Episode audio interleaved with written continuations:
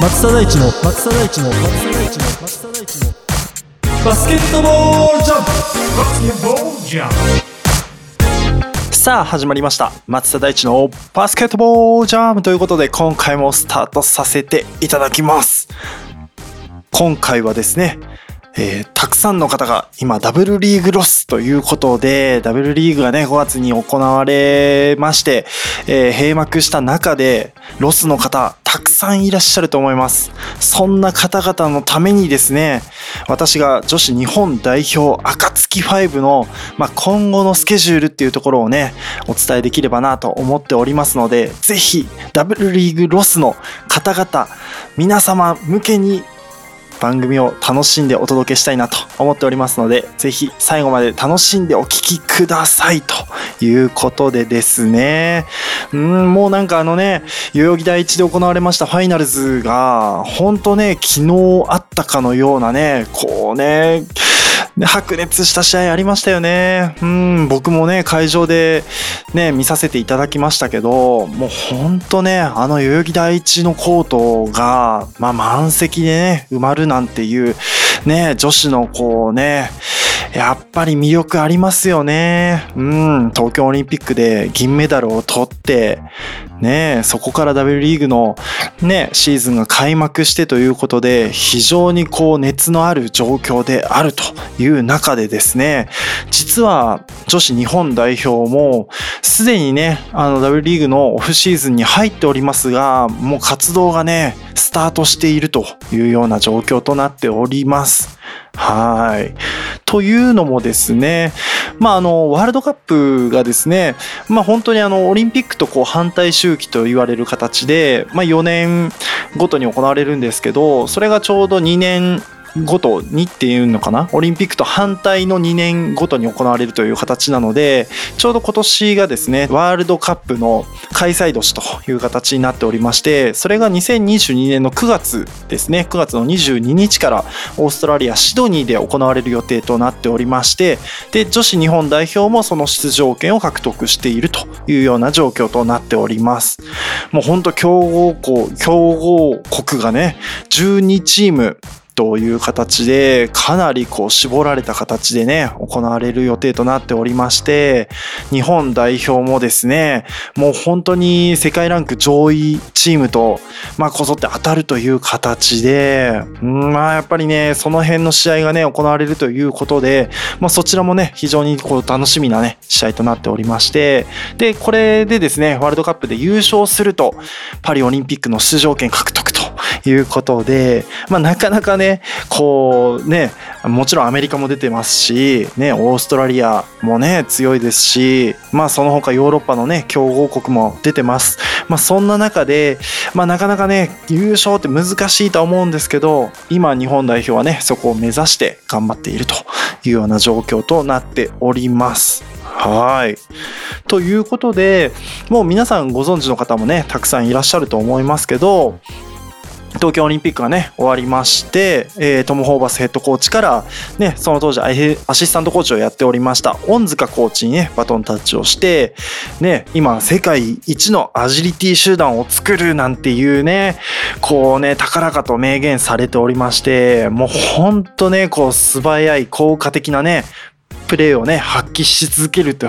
いうところを目標としているということで今ねちょうどそのパリオリンピック、まあ、最終的にはそこで金メダルを取るためのステップを踏んでいきましょうということでね先日ちょっと記者会見とかもありましたけどまあその5段階のステップのね、まあ、第1弾のステップに今突入しておりますなんていう話をしておりました。うん。まあ、チームとしてはね戦略とかねチーム原則っていうところをまずはねしっかりと覚えていきましょうと。パソコンで言うとね新しいこう OS ねオペレーティングシステム、こういうものを、まあ、インストールが今ちょうど完了したところでっていうので、まあ、それをね、いかにこう、ワールドカップでまずは使えるかっていうようなね、ところのね、準備段階という形になっているのかなというところでございます。はい。まあ、ほんとね、この4年間と言われてる中で、まあ、恩塚ヘッドコーチはね、えー3年間でね、このチームを作らなければいけないということで、まあ、非常にね、まあ、難しい作業にはなってくると思いますし、このね、金メダルを取るという一連のね、マイルストーンに向けてということで、うん、しっかりとしたね、あの、ーんていうんですかね、課題といいますか、そういう目標を明記した形で、まあ、行っていくというようなことをね、言っておられたんで、まあ、すごいわかりやすい内容だったんじゃないかなというふうに思っております。まあ、こちらの内容はね、あの、ホームページにも掲載されておりますし、まあ、そういった内容とかもダウンロードできるという形で、うん、ぜひね、皆さんもね、こう、どういう、あの、目標、コンセプトでね、行われるかっていうところも見ていただくと、まあ、非常にこう、日本代表をね、よりこう、応援しがいがあるかなというふうにも思っておりますので、ね、そのあたりもチェックしてもらえたらなというふうに思っております。はい。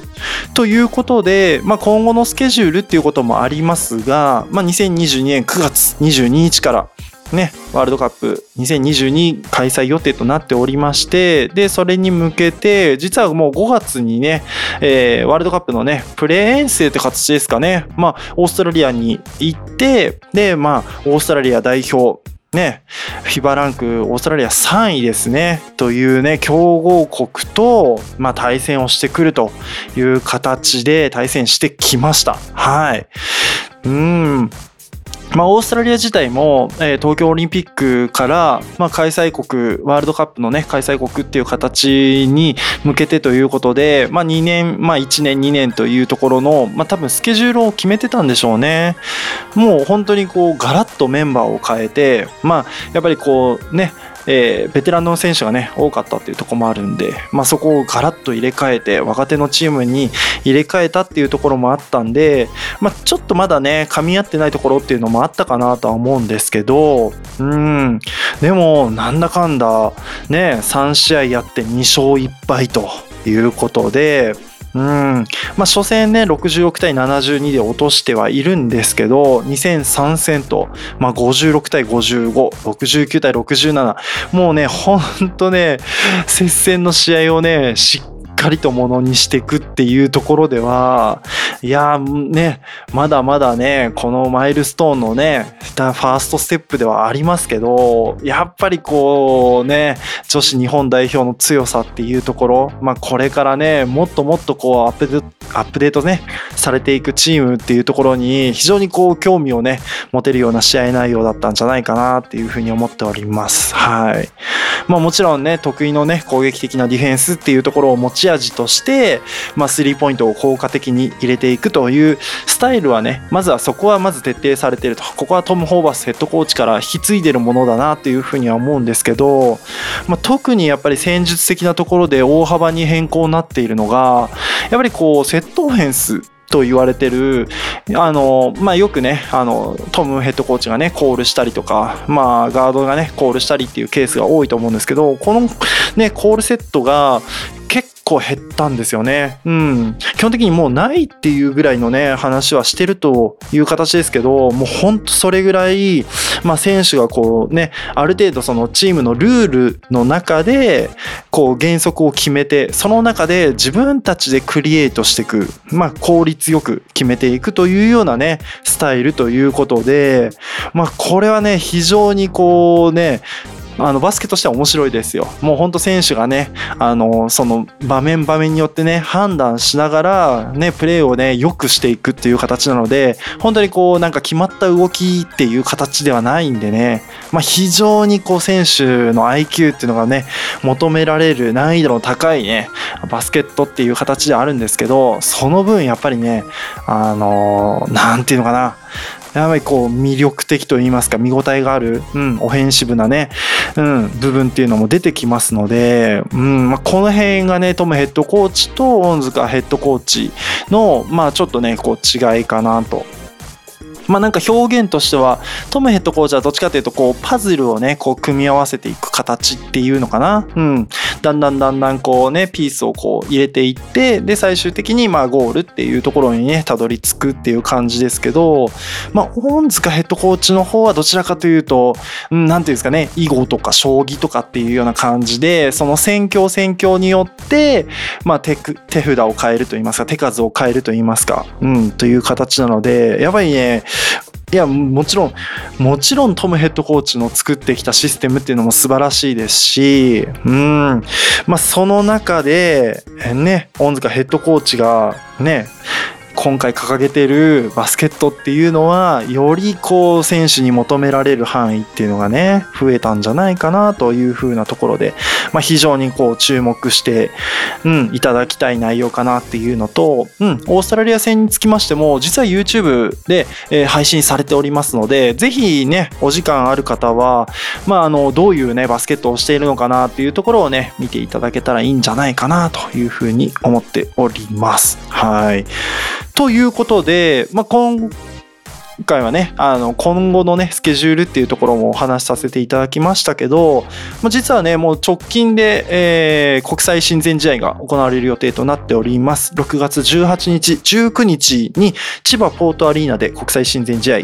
ね、トルコ代表と行われる予定となっております。ということで、まあ、トトルコもね FIBA ランク9位かな？日本が今8位なんですけどということで、まあ、非常にね、うん、強豪校と強豪国として、まあ、非常に名高いチームでありますし日本はこれまでねリオもそうですしその後にやった試合もそうですけど確か2連敗してんですよねトルコ相手に。ということでやっぱりねそこからどれだけこう日本代表がね強くなってきたかっていうところを測るためにも、まあ、非常にこういい試合になるんじゃないかなという意味ではね、まあ、非常に楽しみな試合かなというふうに思っております。6月の18日19日に行われる予定です。でその後はですね今度は8月の11日12日に今度は宮城ねまさかのこう地元ゼビオアリーナで、まあ、強化試合を行う予定ということでこちらは本当にワールドカップのね1ヶ月前ということでもう本当に集大成のね、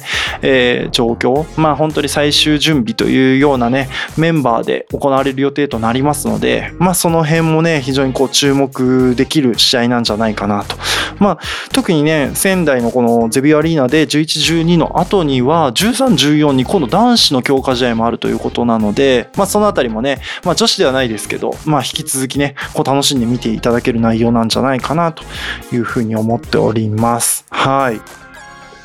まあ、試合自体もねあのバスケットライブで配信予定ということが決まっておりますし CS のチャンネルでも、ま、放送予定となりますので、まあ、あのなかなか会場にね足を運べない方々はぜひ番組の方もねチェックしてみていただけたらなということでございます。はい。ということで、まあ、今回は以上となります。はい。まあ、これからね、男子日本代表の活動、まあ、先ほどもお話しした通り、強化試合も組まれる予定となっておりますし、ね、ほんとね、ロスしている時間がないぐらい、たくさんね、まあ、あの試合が組まれる予定となっておりますので、まずはね、そういった内容をね、どんどん配信していけたらなと思いますので、でね、今までこう、敵同士であったね、選手たちっていうのを、まあ、代表になって一緒のチームで応援するということで、まあ、こう、対戦相手のね、選手とかっていうところもね、すごいこう、興味を持ってもらえると、今度はこう、アウェイにね、行ってみたいなとか、この選手が来るから見てみたいななんていうね、まあそういうきっかけにもね、なってもらえるかなと思いますので、まあそういったね、ことにもね、なってもらえたらよりこう相乗効果としてね、まあ非常に嬉しいなと、コメンテーターとしては嬉しいなと思いますので、まあそのあたりも含めて、まあ今後の配信も楽しみにしていただけたらなということで、今回は以上とさせていただきます。はい、最後までお聞きいただきまして、ありがとうございました。バスケットボールコメンテーターの松田大地でした。